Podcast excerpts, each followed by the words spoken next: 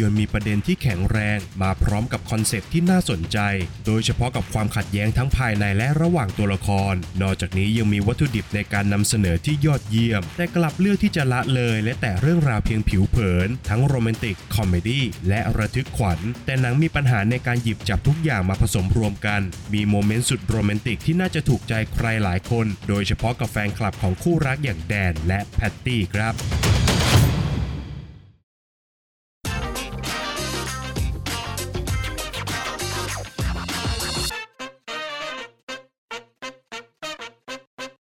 สวัสดีครับ ยินดีต้อนรับเข้าสู่ฟิเมนรีวิวนะครับ และภาพยนตร์ที่เราจะนำมารีวิวกันในวันนี้ก็คือ ทวงคืน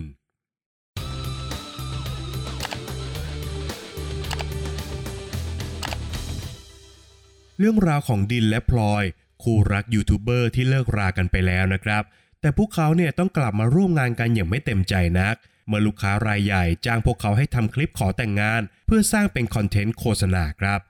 ระหว่างการสร้างคอนเทนต์ดังกล่าวนั้น พวกเขาทั้งคู่เนี่ยได้พบกับบริบูรณ์ไลฟ์โค้ชชื่อดังผู้มีชีวิตการแต่งงานอันล้มเหลว และเขาเนี่ยกำลังจะสูญเสียสิทธิ์ในการเลี้ยงดูบุตรนะครับ บริบูรณ์จึงตัดสินใจร่วมวงในการสร้างคอนเทนต์นี้ด้วย เพื่อที่จะกอบกู้ภาพลักษณ์ของตัวเองกลับมา โดยที่ทั้ง 3 คนนั้นไม่รู้เลยครับว่า พวกเขากำลังย่างกลายเข้าสู่อาถรรพ์ที่อันตรายถึงชีวิต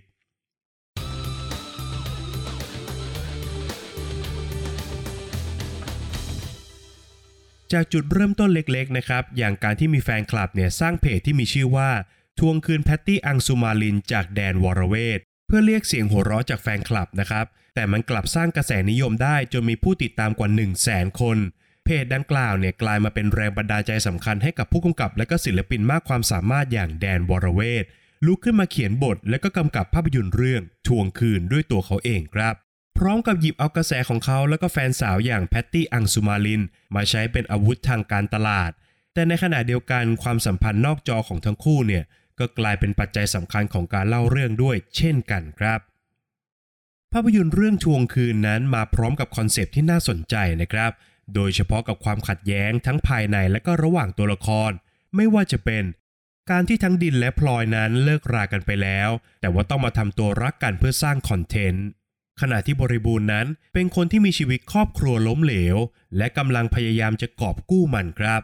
นอกจากนี้เมื่อมองลึกลงไปในแต่ละตัวละครแล้วนะครับ พวกเขาทั้ง 3 คนนั้น ล้วนมีบางสิ่งบางอย่างที่สอดรับและก็เติมเต็มซึ่งกันและกันได้อย่างลงตัวมากๆครับ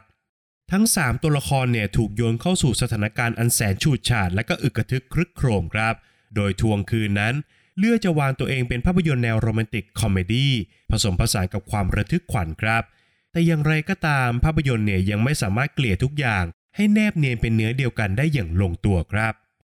โดยฝั่งของความสยองขวัญนั้น ภาพยนตร์สามารถสร้างบรรยากาศอันน่าสะพรึงกลัวได้ดีทีเดียวนะครับ โดยเฉพาะอย่างยิ่งเมื่อภารกิจหลักของตัวละครเนี่ยคือการสร้างคอนเทนต์หลายต่อหลายฉากของภาพยนตร์ จึงให้ความรู้สึกเหมือนกับภาพยนตร์แนว found footage ซึ่งทำให้ผู้ชมเนี่ยลุ้นตามไปพร้อมกับตัวละครครับว่า อะไรจะโผล่เข้ามาในเฟรมของพวกเขาบ้าง แต่ถึงกระนั้นนะครับภาพยนตร์ก็ใส่พลังมามากเกินไปจนล้น โดยการสร้างโมเมนต์ jump scare ให้กับเรื่องราวมากเกินจำเป็น อีกทั้งเมื่อภาพยนตร์เนี่ยผสมผสานกับความคอมเมดี้ลงไปในทุกสถานการณ์แล้วด้วยนะครับ จึงทำให้ทุกอย่างเนี่ยดูทีเล่นทีจริง มากกว่าจะหายใจไม่ทั่วท้องได้อย่างที่ควรจะเป็นครับ ขณะที่ฝั่งของความคอมเมดี้นั้นสิ่งที่น่าชื่นชมก็คือ ตัวหนังเนี่ยไม่ได้ใช้ถ้อยคำหยาบคายเป็นปัจจัยหลักในการสร้างเสียงหัวเราะนะครับ แต่เลือกที่จะมุ่งเน้นไปที่การหยอกล้อ และก็แซวสถานการณ์อันโหดร้ายที่เหล่าตัวละครเนี่ยกำลังเผชิญอยู่ได้อย่างมันมือมากๆครับ อย่างไรก็ตามการที่ทั้งแดนวรเวชแพตตี้อังศุมาลิน และก็บีมกวีเนี่ยพวกเขาไม่ใช่นักแสดงตลกโดยธรรมชาตินะครับ จึงทำให้การแสดงในหลายต่อหลายฉากของเรื่องนั้น ดูเป็นการเล่นใหญ่จนเกินพอดีไปสักหน่อยครับ และมันก็ไม่ได้สร้างเสียงหัวเราะได้ในครบทุกมุก ตามที่พวกเขาเนี่ยคาดหวังเอาไว้พาร์ทที่น่าสนใจที่สุดคงหนีไม่พ้นความโรแมนติกนั่นแหละครับ โดยเคมีนอกจอของทั้งแดนวรเวชและก็แพตตี้อังศุมาลินนั้น ส่งผลโดยตรงต่อการแสดงอันเป็นธรรมชาติในพาร์ทโรแมนติกของพวกเขา อย่างไรก็ตามนะครับเมื่อมองจากภาพรวมแล้วเนี่ยความโรแมนติกของภาพยนตร์นั้นค่อนข้างผิดที่ผิดทาง และพยายามจะนำเสนอประเด็นหลักของเรื่องมากเกินไปจนไร้ชั้นเชิงครับ สิ่งเดียวที่ยึดโยงเรื่องราวทั้งหมดเข้าด้วยกันได้ก็คือพริศนาของเหตุการณ์อาถรรพ์ทั้งหมดที่เกิดขึ้นกับเหล่าตัวละคร ซึ่งความน่าสนใจทั้งหมดเนี่ยมันก็พังทลายลงครับ เมื่อภาพยนตร์เฉลยเรื่องราวทั้งหมดออกมา เมื่อมาถึงตรงนี้แล้วนะครับ มันคงจะไม่ผิดนักหากผมจะบอกว่า ปัญหาที่ใหญ่ที่สุดของภาพยนตร์เรื่องทวงคืนก็คือ บทภาพยนตร์นั่นเองครับ โดยภาพยนตร์มีวัตถุดิบที่ยอดเยี่ยมอยู่ในมือ แต่กลับให้ความสำคัญผิดจุดไปสักหน่อยครับ เช่น การที่ภาพยนตร์เนี่ยเลือกจะสร้างตัวละครหลักให้เป็นยูทูบเบอร์ซึ่งเป็นอาชีพยอดฮิตของสังคมยุคปัจจุบัน และก็มีแง่มุมที่น่าสนใจให้สำรวจมากมายครับ เช่น ตัวตนของเหล่ายูทูบเบอร์เมื่ออยู่หลังกล้องแล้วก็หน้ากล้อง หรือผลกระทบที่พวกเขาได้รับเมื่อต้องแบกความคาดหวังของเหล่าแฟนคลับ ที่มักจะคิดว่าชีวิตคู่ของพวกเขาเนี่ยราบรื่นไร้ปัญหา แต่ภาพยนตร์กลับเลือกที่จะละเลย และก็แตะเรื่องราวดังกล่าวเพียงผิวเผิน จนนำมาซึ่งคำถามครับว่า หากตัวละครในเรื่องเนี่ยไม่ได้เป็นยูทูบเบอร์เรื่องราวในภาพยนตร์นั้นจะแตกต่างจากที่เป็นอยู่หรือไม่ นอกจากนี้หลายต่อหลายอย่างของภาพยนตร์ยังขาดเหตุผลรองรับ และก็เต็มไปด้วยคำถามมากมายนะครับ ขณะที่หลายปมของภาพยนตร์มีอาการจบไม่ลง แล้วก็วนเวียนอยู่ในอ่างนานเกินจำเป็นครับ โดยรวมแล้วนะครับภาพยนตร์เรื่องทวงคืน เป็นภาพยนตร์ที่มีประเด็นหลักที่น่าสนใจ มีกลุ่มตัวละครหลักที่ลงตัว และมีวัตถุดิบในการนำเสนอที่ยอดเยี่ยมครับ แต่ภาพยนตร์มีปัญหาในการหยิบจับทุกอย่างมาผสมรวมกัน อย่างไรก็ตาม ภาพยนตร์ก็ยังมีโมเมนต์สุดโรแมนติกที่น่าจะถูกใจใครหลายคนนะครับ โดยเฉพาะกับแฟนคลับของคู่รักอย่างแดนและก็แพตตี้ สุดท้ายนี้นะครับคำพูดของผมเนี่ยเป็นเพียงความรู้สึกจากคนดูคนหนึ่งเท่านั้น ทุกท่านสามารถพิสูจน์ทุกอย่างได้ด้วยตาของตัวเองในโรงภาพยนตร์นะครับ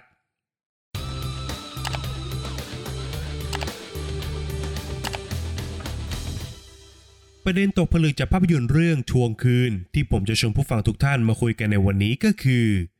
การรักษาคนที่มีค่าของเราให้ดีที่สุด ภาพยนตร์เล่าประเด็นดังกล่าวผ่านตัวละครหลักทั้ง 3 คนครับนำโดยดินและก็พลอย คู่รักที่เลิกรากันไปแล้ว แต่ต้องมาทำคอนเทนต์ร่วมกันอย่างไม่เต็มใจนัก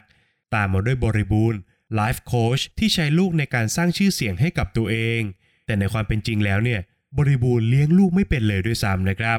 โดยทั้ง 3 ตัวละครนั้นมีจุดร่วมกันอยู่อย่างหนึ่งก็คือ พวกเขาทุกคนเนี่ยไม่ประสบความสำเร็จด้านความสัมพันธ์เลยครับ สถานการณ์อันแสนวุ่นวายของภาพยนตร์เนี่ยผูกโยงเหล่าตัวละครเข้าหากัน พร้อมกับโยนคำถามสำคัญให้กับพวกเขาครับว่า เพราะอะไรพวกเขาถึงมาเห็นคุณค่าของคนใกล้ตัว ในช่วงเวลาอันแสนคับขันแบบนี้ครับทำไมดินและก็พลอย ถึงสามารถมองเห็นแง่ดีของอีกฝ่าย ได้ชัดเจนกว่าช่วงเวลาที่พวกเขาเนี่ยยังรักกันอยู่นะครับ และทำไมบริบูรณ์ จึงพร้อมทำทุกอย่างเพื่อปกป้องลูกชายตัวน้อยของเขา ทั้งที่ก่อนหน้านี้เนี่ยเขาไม่เคยแม้แต่จะอุ้มลูกด้วยซ้ำครับ โดยคำตอบที่ภาพยนตร์มอบให้นั้น ตั้งอยู่บนคอนเซปต์ของคำว่าทวงคืน ซึ่งถูกนิยามว่าเป็นวิญญาณร้ายจากอดีตชาติของเหล่าตัวละครนั่นเองครับ ภาพยนตร์ยังเล่าให้ผู้ชมเห็นอย่างชัดเจนนะครับว่า ตัวละครทั้ง 3 คนเนี่ยล้วนแล้วแต่มีโอกาสที่จะกอบกู้ความสัมพันธ์ของพวกเขาได้ทุกเมื่อ แต่พวกเขาก็เลือกที่จะละเลย และก็มองข้ามโอกาสเหล่านั้น เพียงเพราะว่ามันอยู่ใกล้ตัวเกินไปครับ ในโลกแห่งความเป็นจริงนั้น การทวงคืนอาจจะไม่ได้มาในรูปแบบของวิญญาณร้ายจากชาติปางก่อน แต่มันอาจจะมาในรูปแบบของสิ่งที่เราไม่อาจควบคุมหรือว่าต้านทานได้ครับ เช่น เวลา ธรรมชาติ โรคภัยไข้เจ็บ อุบัติเหตุ และอื่นๆอีกมากมาย ซึ่งการทวงคืนในบางรูปแบบนั้น มันก็อาจจะไม่มีโอกาสให้เราได้กอบกู้ความสัมพันธ์ เหมือนกับในภาพยนตร์ก็เป็นได้นะครับ ดังนั้นสิ่งที่ภาพยนตร์เรื่องทวงคืนบอกกับผู้ชมอย่างชัดเจนก็คือ จงกอดความสัมพันธ์อันมีค่าของเราไว้ให้แน่นที่สุด จงหวงแหนช่วงเวลา ใส่ใจความรู้สึก ประคับประคองและก็เดินหน้าไปยังเป้าหมายที่วางไว้ร่วมกันอย่างมีความสุข เพราะไม่มีใครรู้ครับว่า ชีวิตของเราและก็คนใกล้ตัวนั้น จะถูกทวงคืนเมื่อไหร่กันแน่ ฝากไว้ให้คิดกันนะครับ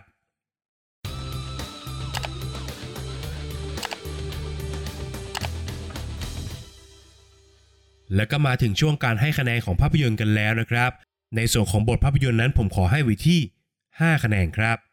ด้วยรสชาติของภาพยนตร์ที่หลากหลาย ทำให้การควบคุมเรื่องราวให้อยู่ในทิศทางที่ควรจะเป็นนั้นเป็นเรื่องที่ยากมากๆนะครับ ถ้าว่ากันตามเนื้อผ้าก็คือ บทหนังเนี่ยมีรอยแผลให้เห็นอยู่มากมายครับ มีคำถามที่ไม่ได้ถูกตอบอยู่เต็มไปหมด รวมถึงมีความไม่สมเหตุสมผลมากมาย แต่หนังก็พอจะเอาตัวรอดได้ด้วยประเด็นหลักที่ยึดโยงเรื่องราวทั้งหมดเข้าด้วยกันอย่างฉิวเฉียดมากๆครับ ในส่วนของงานสร้างนั้นผมขอให้ไว้ที่ 7 คะแนนครับ หนังมีงานเซตอัพที่ดีนะครับ โดยเฉพาะพาร์ทฝั่งความสยองขวัญเนี่ย ทั้งการจัดแสงที่แม้บางฉากเนี่ยจะมืดเกินไปบ้าง แต่มันก็สามารถมอบบรรยากาศที่น่าขนหัวลุกได้ดีครับ ทั้งงานด้านภาพที่หลาย ๆ ฉากเนี่ยเลือกใช้ภาพแบบฟาวฟุตเทจทำให้ผู้ชมนั้นรู้สึกเหมือนเป็นผู้ยกกล้องถ่ายทำไปพร้อมกับตัวละคร แต่ส่วนที่ผมหักคะแนนเนี่ยมาจากการตัดต่อครับ ซึ่งการเปลี่ยนอารมณ์ของหนังยังทำได้ไม่ค่อยแนบเนียนเท่าไหร่นัก รวมถึงบางฉากที่ควรจะเป็นจุดจบของเรื่องเนี่ยกลับถูกยื้อให้ยืดยาวโดยไม่จำเป็นครับ ขยับมาต่อกันที่นักแสดงนะครับ ผมขอให้ไว้ที่ 5 คะแนนครับ แม้ว่าทั้งแดนวอร์เวทและก็แพตตี้อังซูมาลินนั้น จะทำหน้าที่ของพวกเขาได้ดีในโมเมนต์โรแมนติกของภาพยนตร์นะครับ แต่ในภาพรวมแล้วเนี่ย ทั้งคู่ยังติดการเล่นใหญ่เพื่อเรียกเสียงหัวเราะมากจนเกินไป ซึ่งแม้มันจะทำงานกับผู้ชมในบางฉากนะครับ แต่ก็ต้องยอมรับตามตรงครับว่า ในหลาย ๆ ฉากเนี่ยมันดูเป็นการพยายามจนล้นเกินไปครับ เมื่อผสมรวมกับบทสนทนาที่ไม่ค่อยจะเป็นธรรมชาติแล้ว ตัวละครทุกคนจึงดูขาดตัวตนที่ชัดเจน แล้วก็เปลี่ยนบุคลิกไปเรื่อยๆ ตามแต่ละฉากที่พวกเขาแสดงอยู่แทนครับ ข้อคิดที่ได้นะครับ ผมขอให้ไว้ที่ 5 คะแนนครับ แน่นอนครับประเด็นที่หนังนำเสนอนั้นชัดเจนและก็แข็งแรงมาก แต่สิ่งที่ทำให้คะแนนในข้อนี้ถูกลดทอนลงมาเหลือเพียง 5 คะแนนก็คือ วิธีการนำเสนออันไร้ชั้นเชิงของภาพยนตร์นั่นแหละครับโดยตัวหนังเนี่ยพยายามจะเน้นย้ำใจความสำคัญกับผู้ชมมากเกินไปจนขาดความเป็นธรรมชาติ ถึงขนาดที่ให้ตัวละครเนี่ยมาพูดคำคมใส่กันในสถานการณ์เฉียดเป็นเฉียดตายนะครับ ภาพรวมของประเด็นเนี่ยจึงถูกลดทอนความน่าเชื่อถือลงไป เนื่องจากหนังเนี่ยย่อยทุกอย่างให้กับผู้ชมอย่างละเอียดจนเกินไปครับ ส่วนสุดท้ายก็คือส่วนของความสนุกนะครับ ผมขอให้ไว้ที่ 5 คะแนนครับ หนังเรื่องนี้มันไม่ได้คุยกับผมจริงๆนะครับ ไม่ว่าจะในแง่ของความโรแมนติก ความ comedy หรือความลึกลับระทึกขวัญของเรื่อง อย่างที่บอกครับว่าหนังมันฉูดฉาดมากนะครับ แต่สำหรับผมแล้วเนี่ยผมคิดว่ามันหนักมือเกินไปสักหน่อย หากลองลดทอนมุกตลกลงบ้าง เหลือไว้เฉพาะอันเด็ดๆเท่านั้นเนี่ยแล้วก็ลองลดทอนการ jump scare ลงสักหน่อย เอาแค่ฉากที่ต้องเน้นๆก็พอนะครับ รวมถึงลดความโรแมนติกที่มากเกินพอดีในช่วงท้ายลงสักนิดนึง ผมเชื่อนะครับว่าหนังน่าจะกลมกล่อมมากขึ้นอย่างแน่นอนครับ จากคะแนนทั้ง 5 ส่วนนะครับหารเฉลี่ยกันออกมาแล้วทำให้ภาพยนตร์เรื่องทวงคืน ได้คะแนนเฉลี่ยจากฟรีเมนต์ไปอยู่ที่ 5.4 คะแนนครับ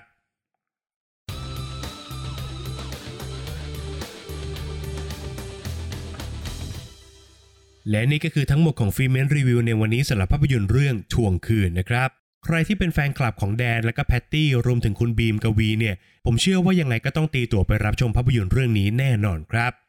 ก่อนจากกันไปครับอย่าลืมกดไลค์กด subscribe แล้วก็กระดิ่งแจ้งเตือนให้กับฟีเมนในทุกช่องทางด้วยนะครับ ไม่ว่าจะเป็น Facebook Apple Podcast Spotify YouTube Channel แล้วก็ช่องทางใหม่อย่าง b l o กดินะครับ โดยผมพยายามจะเอารีวิวของผมเนี่ยไปแปะบน b l o กดิด้วย ใครที่ชอบอ่านอะไรยาวๆ นั้นอย่าลืมไปติดตามกันได้บน b l o กดินะครับ นอกจากนี้ฟิเมนยังมีกลุ่มด้วยนะครับ เป็นกลุ่ม Open Chat ทางไลน์ครับ ทุกท่านสามารถค้นคำว่าฟิเมนแล้วกดจอยกันเข้ามาได้เลยนะครับใน EP หน้าฟิเมนจะนำเสนอคอนเทนต์อะไรนั้น ต้องขอให้ติดตามกันด้วยนะครับสำหรับวันนี้ฟิเมนขอลาไปก่อน สวัสดีครับ